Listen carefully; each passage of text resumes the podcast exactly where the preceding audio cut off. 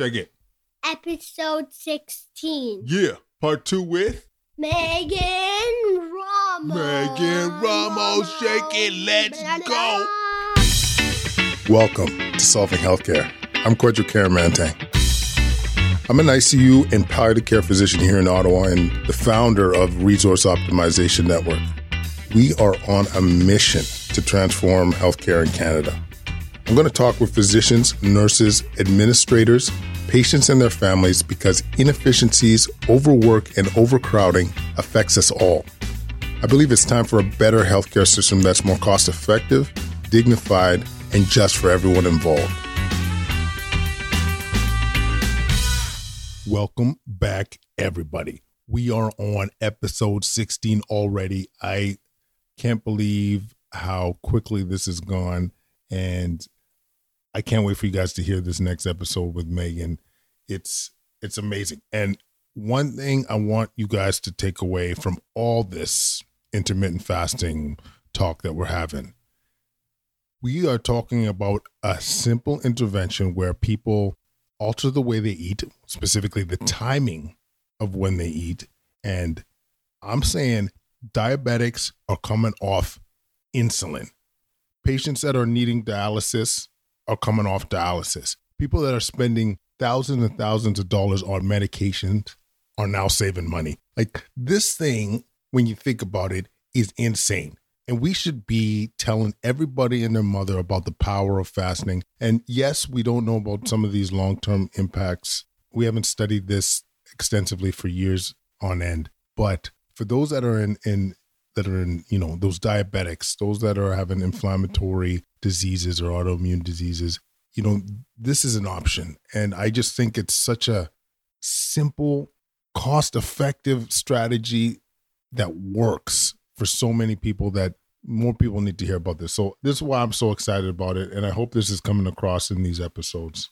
Next, I also want to give a quick shout out to Mike Hale. Uh, he's one of the residents on on emergency medicine here in Ottawa, and he's the one that got me onto this. And without him, I don't think I would be doing this show. So shout out to Mike. Also want to do a quick shout out to Ariel Burns, who is helping us materialize some of our aspirations to create change. She's helping us develop a charitable organization where we get to provide funds for kids in need, for kids that are at high risk of falling through the cracks. So I'm going to give more specifics later on, but she's helping us materialize this this dream of ours and it's truly changing the boogie and it's an intervention that I'm hoping does solve healthcare. Also, so as you know, we have recently started to sell merchandise on our uh, for for solving healthcare, and proceeds are going to charity. And this month they're going to Ottawa Inner City Health. So we decided to have a contest for those of you that purchase merch. Take a picture, post it on social media. The person that has the highest response will get to choose the next charity. And I think this was a good way of promoting what we're trying to do and and engaging you guys. So go ahead, buy that merch and support our local charity. This month, it's like I said, it's Ottawa Inner City Health, and you'll be uh, you'll be doing us a service. Lastly, I want to tell you about our sponsor, BetterHelp.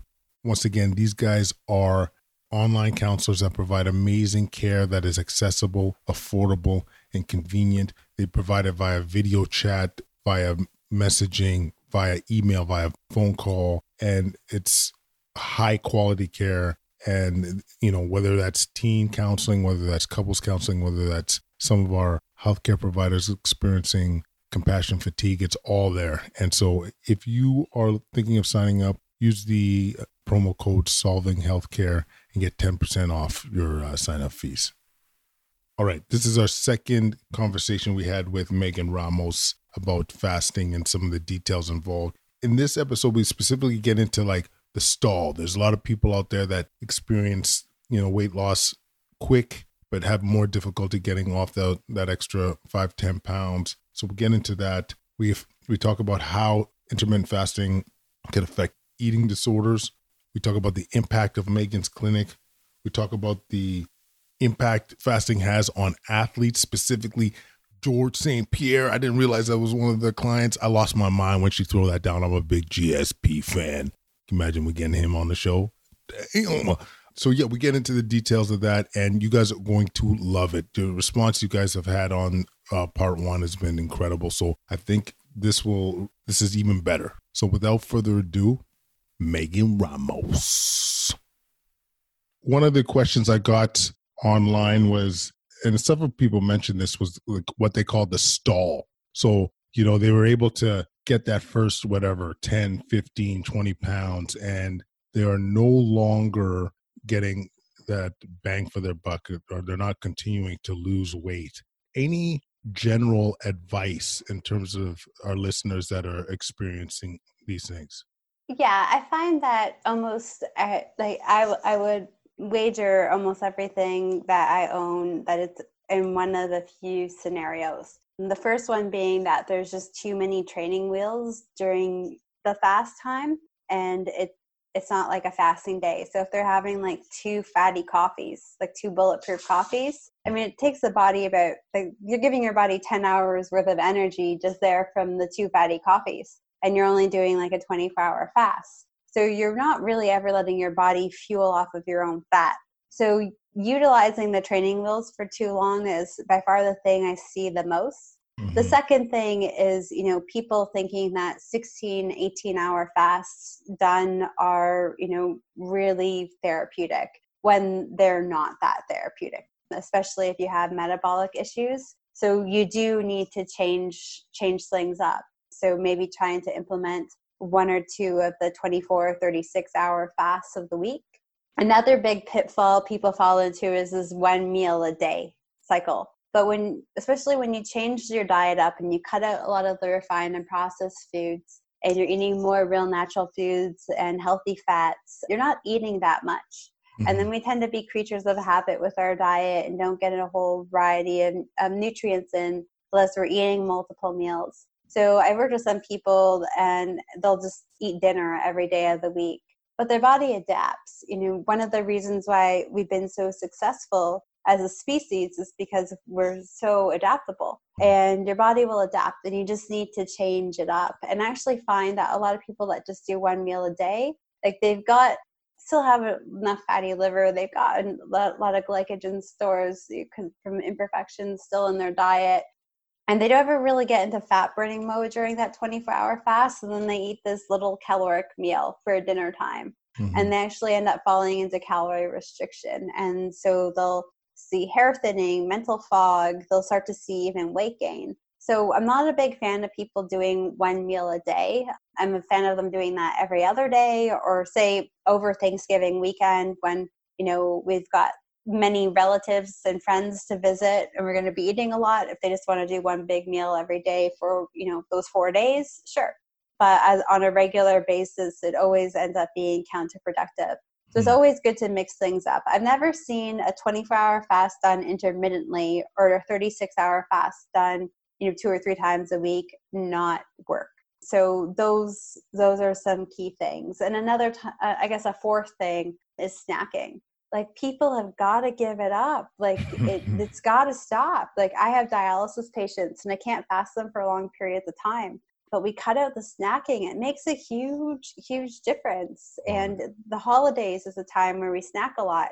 And people say oh my goodness like you you look so great after the holidays. And I, I do gain weight over the holidays not much but a few pounds but all I, I don't do a seven day fast the first week of january you know i just say okay you know this is when lunch is this is when dinner is or tomorrow this is when dinner is and that's it and I just kind of the snacking mm-hmm. and mm-hmm.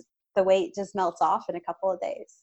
No kidding. I, I mean, and you think about what often is involved with snack food, right? It's you know, it's crappy carbs, it's packaged food, it's it's rarely rarely good. You made me think uh, about caloric intake in, in terms of in general when it comes to weight loss. Um, because I, I do wonder with our the colleagues that that are mentioning the stall if that is a major thing so you know you mentioned those people that are eating one meal a day every day like do you think it's they're just altering their metabolic rate. Is that what you think is happening? Why you know just you know reducing that caloric intake could be detrimental? Yeah, I think that's what happens with the one meal a day. They take one meal, they're eating seven or eight hundred calories, and then their metabolic rate starts to starts mm. to lower. Try to meet up with their caloric intake. So, mm. um, you know, caloric restriction, like chronic caloric restriction, is is not ideal for health, but some intermittent caloric restriction is very good for longevity. And of course, when you mix that in with some intermittent fasting, you know, it, it's quite quite beneficial for us. Uh, so I'm not telling people out there, and I don't tell patients like eat all the calories you want, like go crazy eating a tub of macadamia nut butter, but eat to when you're hungry. And I find that most people, when they eat meals and they don't snack, and they're eating real foods, um, so meat and fish and poultry, or just a bunch mm-hmm. of vegetables, uh, avocados, berries, olives, having nuts and seeds combined in their meal, but not as a separate entity necessarily to avoid mm-hmm. snacking.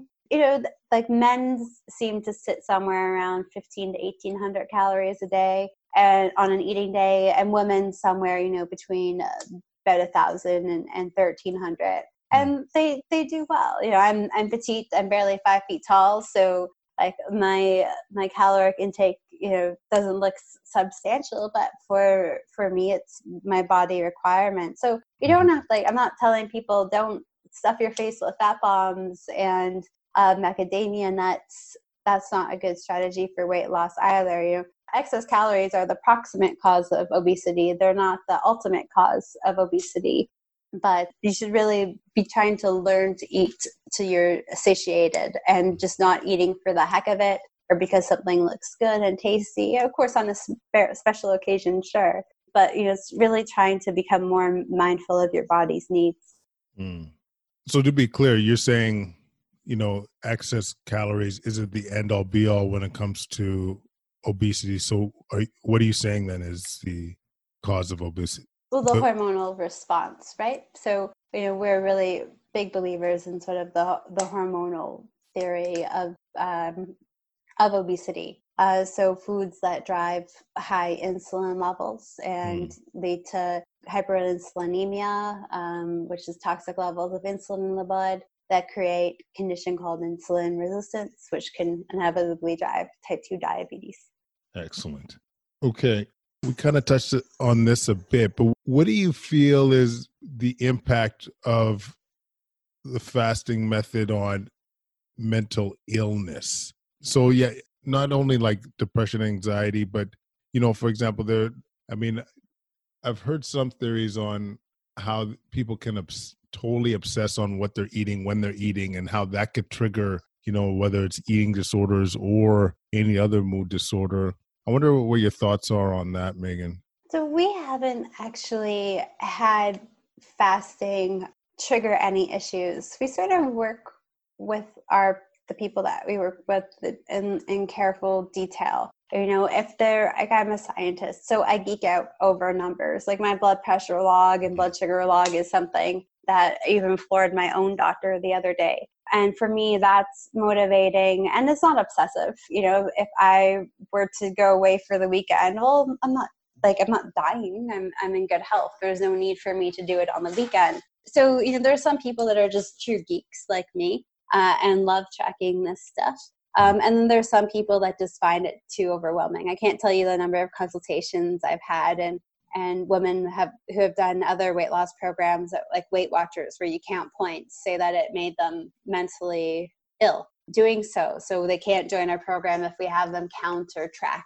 anything. And well you know i wasn't counting or measuring ketones or any of that um, stuff when i lost all my weight and reversed my disease because i was t- too naive about nutrition in those days.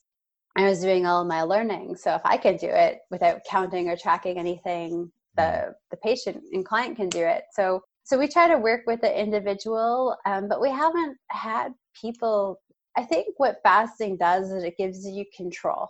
Like right. you know if you overeat at dinner or you have that dessert that you're probably going to pass you could just fast the next day and like erase it almost like it didn't happen. Mm-hmm. and people feel in control. So uh, in our program i mean i have worked with women who have had eating disorders in the past. Uh, i myself used to count calories obsessively. I wouldn't i wouldn't have labeled myself with any traditional illnesses but you know with fasting i don't need to. I need to eat till i'm full. If i overdo it then i can skip you know lunch the next day and then i can happily enjoy dinner without overcomplicating it.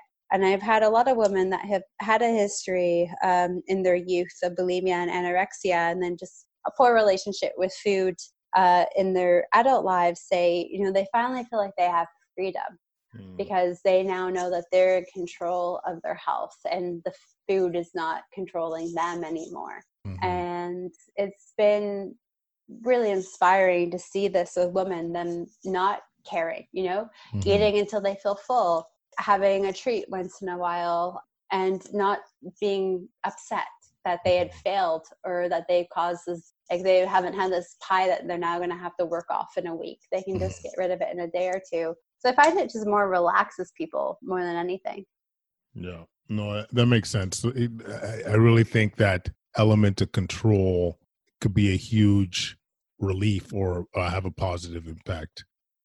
So you mentioned how fasting has impacted some people's autoimmune disease, like for example, the thyroid function and uh, and uh, and so on. Do we know why that is? Do we know what impact is truly happening? So I, this is an area that Jason and I are really interested on, and I told my our, our team researcher that like this is his focus, um, was just because of all of these cases of Hashimoto's disease being reversed. Um, or we work with a lot of um, people with IgA nephritis, so autoimmune there, and we're just seeing huge improvements in symptoms. Or with rheumatoid arthritis, um, we believe there's you know a really strong relationship between you know, insulin and the, and the inflammation. So we're we're researching it, um, but the the thyroid function, you know, what's, what's really funny about it is that it gets a lot worse and then it gets a lot better. Mm. So at the start, like because we check people's lab work weekly uh, when, in, in clinic at the start, and it looks like we're giving them hypothyroidism even if they don't already have it at the start. And then as their bodies you know sort of adapt to being in a fat fueling position then uh, their numbers sort of normalize. Uh, we see their t3 levels go up which is very interesting. So for the thyroid we're not quite too sure but we don't know if it's exactly related to the, the fasting or just sort of people going towards a more whole food diet because the low carb program has found the same results. They found uh, improvements, uh, reduction in TSH, and an increase in T3 levels throughout their data as well. Awesome. One thing I'm wondering about is do you have data on the results of your clinic? Like I've seen a paper, the case series, we've heard how beneficial obviously the fasting method's been to your patients, but do we know the scale? Like do we really have a sense of how much impact it's had like for the patients that you've seen? Good question. So Jason and I were a two-man operation to start, and I actually volunteer all my hours in clinic. Um, God damn. so uh, it it was just hard, and when the obesity code came out, like life just changed dramatically for us. So everything uh, got pushed away. I do have uh, we have a, a, lead researcher, Larry Diamond, on our team, and he's coordinating a group of uh, medical students into writing up some of our more unique case reports and case series. But we have a team of 12 at our clinic right now, uh, trying to get caught up, entering in all of our data over the last several years. So we're hoping to have everything finished within the next six months, and then we'll send it off to statistician, and then we definitely want to publish it um, and and get it out there. So we, but uh, I think our most we have several case studies pub or case reports published now, but our most prominent one is in the BMJ cases, uh, and it's a short series on um, three patients who came off of their insulin successfully.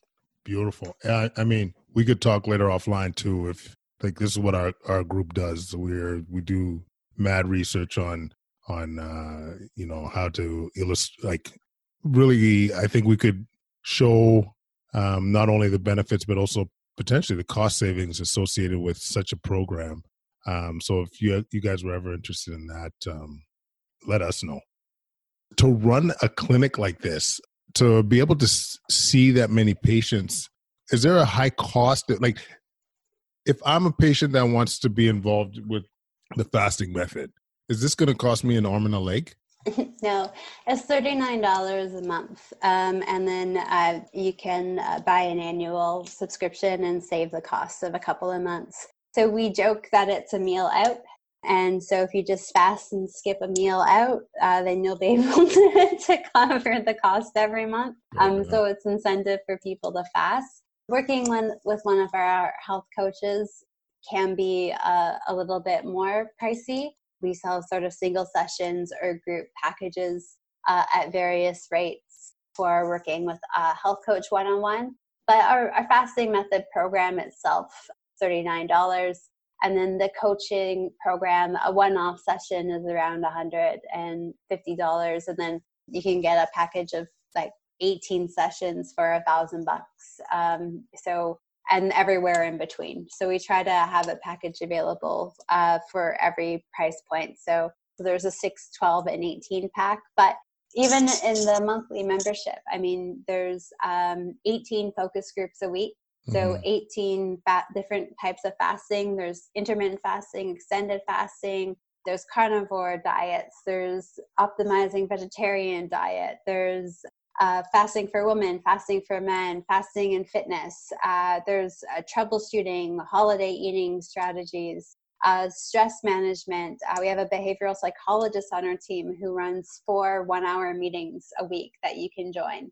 So there's lots of coaching actually included in that $39 a month. Um, there's a group fast every week led by Coach Brenda. Uh, and every Friday, there's a book club meeting led by Coach Larry, and he usually has a guest Jason, myself, uh, cardiologist Dr. Nadir Ali, um, and then he tries to get uh, the authors in. Uh, so we've you know we had Nina Teicholz. We're gonna we have got Gary Taubes booked in the future. Ben mm. Booked when his book comes out later this year. Uh, Evan Evelyne Bourdua-Roy from uh, Montreal uh, will be featured in March. So we got a lot of guests in there too, and all of that's included in the thirty nine dollars. Um, once a month, there's an hour long meetup with Dr. Fung where he answers your questions and you can connect live with him. I also do that once a month as well. Uh, Dr. Fung focuses his sessions uh, on fasting, and I focus mine on eating strategies. Um, but I'm happy to answer fasting questions too if people don't have eating questions. Wow. So it's long story short, it's affordable. It's that one meal out that you're skipping anyway. I love it. Okay. Um, and this one is probably more me centric. What's your take on intermittent fasting or any form of fasting among athletes? Oh, I work with um, professional athletes. A lot of them, you know, uh, we don't talk about too much publicly, but one of the more prominent ones is actually Canadian. Uh, and he's talked about working with us um, publicly. Uh, so his name is George St. Pierre or GSP. Are you joking? A, yeah, no, G- GSP. That or, JSP is in the mix. Yes. Actually, I saw I saw him on uh, Joe Rogan talking about fasting. Yeah, yeah. You mentioned Jason in our clinic there because um, he's come in. Uh, the office God staff's damn. always excited to see him. But yeah, I, he's very active on on Instagram. So he does a lot of five day fasts. But um, GSP, one thing that he's awesome with is uh, really hydrating well during his fast. So for for him, it was just really figuring out the water, salts, magnesium uh, ratio. Right. And once we nailed that down, I mean, he went and trained in Thailand and fasted for five days in the humidity and training. But different sports have different approaches you know with basketball players uh, it's after they play that we work on fasting uh, so much because they we don't they don't play necessarily in that much of a fasted state mm-hmm. um, so every sport's a little bit a little bit different um, rugby players we tend to put them on a similar diet as basketball players Um, but depending on their position, sometimes they do well with more of a, a GSP approach, with just sort of straight water and salt. I find, regardless of the athlete and whatever we do with them, um, as long as we can get the electrolytes and their fluid balance, that they, whether they're fasting and not, and they go to perform at high levels, that they do very well. So, and what's their what are a lot of these athletes' motivation to do so it? So for for uh, baseball players, it's usually healing. Baseball, basketball, rugby, football, usually healing. They they broke themselves last season. They want to start fasting in the off season because they're worried it affects their performance, and it will at first if their diet's not very good. But then they start to feel so good, they become fat adapted, and they like to carry it on in the when they start the following season. The GSP, he's very publicly talked about. Um, he's fasted for his colitis because he was so miserable living with colitis. So that's mostly it. Uh, some some athletes reach out to us that are actually in pretty good shape, but just sort of want to have that upper edge. So we'll we'll work with them on more time restricted eating and then more aggressive fasting strategies in the off season to you try to get a, a lot of autophagy going on. Wow. So we have a lot of healthcare providers like uh, family doctors, nurse practitioners, managers that are listening to this right now. What would be your message? Like, what would be, what what do you wish more people knew in terms of uh, your program or fasting in general? Well, fasting. Uh, I've actually someone sent me an article today saying um, Jason Fung, who is like my big brother, uh, and I'm closer to him than to a lot of my family. We've worked together for 20 years now. Dr. Fung, who invented the intermittent fasting diet, and I thought like my someone said, "Should we share this on social media?" And I said, "No, it's stupid because he didn't invent it at all. Like nothing that Jason or I talk about is revolutionary. Like if you go back to Elliott, like Dr. Elliott Joslin in 1916 he's talking about the benefits of intermittent fasting for reversing type 2 diabetes back then in 1916 you know so if i were to talk to any and usually what i an approach that i speak with um, to healthcare practitioners is like this is how we evolve. We didn't evolve eating several times throughout the day. Mm. and we didn't have this much access to food. And sure of course we learned ways to preserve food absolutely throughout the winters and and all of that but we we didn't we didn't have it so just to sort of think back through just common sense of human evolution and think about meal timing from that perspective. And if they think that it's too hard for their patients to do well you know let them try it and see what the patient says because all patients are going to be overwhelmed at first if they grew up similarly to me eating yeah, being told to eat all day long. But once they start to feel good don't underestimate the patient's desire to feel good they'll mm-hmm. keep it up and uh, they'll they'll want that reward of of good health so just to be open open minded about it uh, I know he's my colleague, but um, to doctors, it, it's kind of within the medical community in Toronto. Um, my name is becoming more familiar, and every now and then I need to see a, a doctor for for something. You know, want to go get checked up before I start a family. I just uh, you know go, go see go see someone, and they, my name rings a bell and I just bring them, you know, the obesity code book. And I know it's it's my partner's book, but it's just very well referenced the data is out there on fasting. The data is out there on the hormonal theory of obesity. And the data, you know, is out there and sort of the, the whole disaster of the calories in, calories out model of obesity. And just think back to, you know, if you're a physician too, like uh, insanity is doing the same thing over and over and over again, you know, and expecting different results and that's all we're doing when we recommend calorie restriction diets and exercise to our patients. Not that exercise is bad. I spend a fortune on exercise and equipment um, myself every month, but uh, it, it doesn't work. So why are we continuing to do it over and over again? It's so scary to me. I uh, in November 2019, there was this article posted, uh, Washington Post, CNN, a major U.S. Uh, outlet that you know, like uh, four and five adolescents in the United States are obese. And then I was actually the same month I was in Florida uh, for U.S. Thanksgiving with my in-laws, and we're walking around Disney, and I could count on one hand that day how many children that I saw that were not visually obese. Wow. Um, and it was really sad and depressing. And people are just like, doctors are just accepting this, and people in society as like the new norm. And it, it hasn't been the norm throughout human history so you know sure when in my grandparents generation maybe we hadn't lived that long as a species so maybe that was the norm for adults but you know it, it's not the norm for you know adolescents in north right. america. So we need to take a hard look at what we've been doing and seeing what doesn't make sense. So mm-hmm. those are just my thoughts on the subject. Oh that's helpful megan. Excellent. I like to always try and end with a, a story where you've really felt that your work has been impactful and, and has infect, affected lives. Can you think of a story off the top of your head that you really felt like what you're doing is making a difference?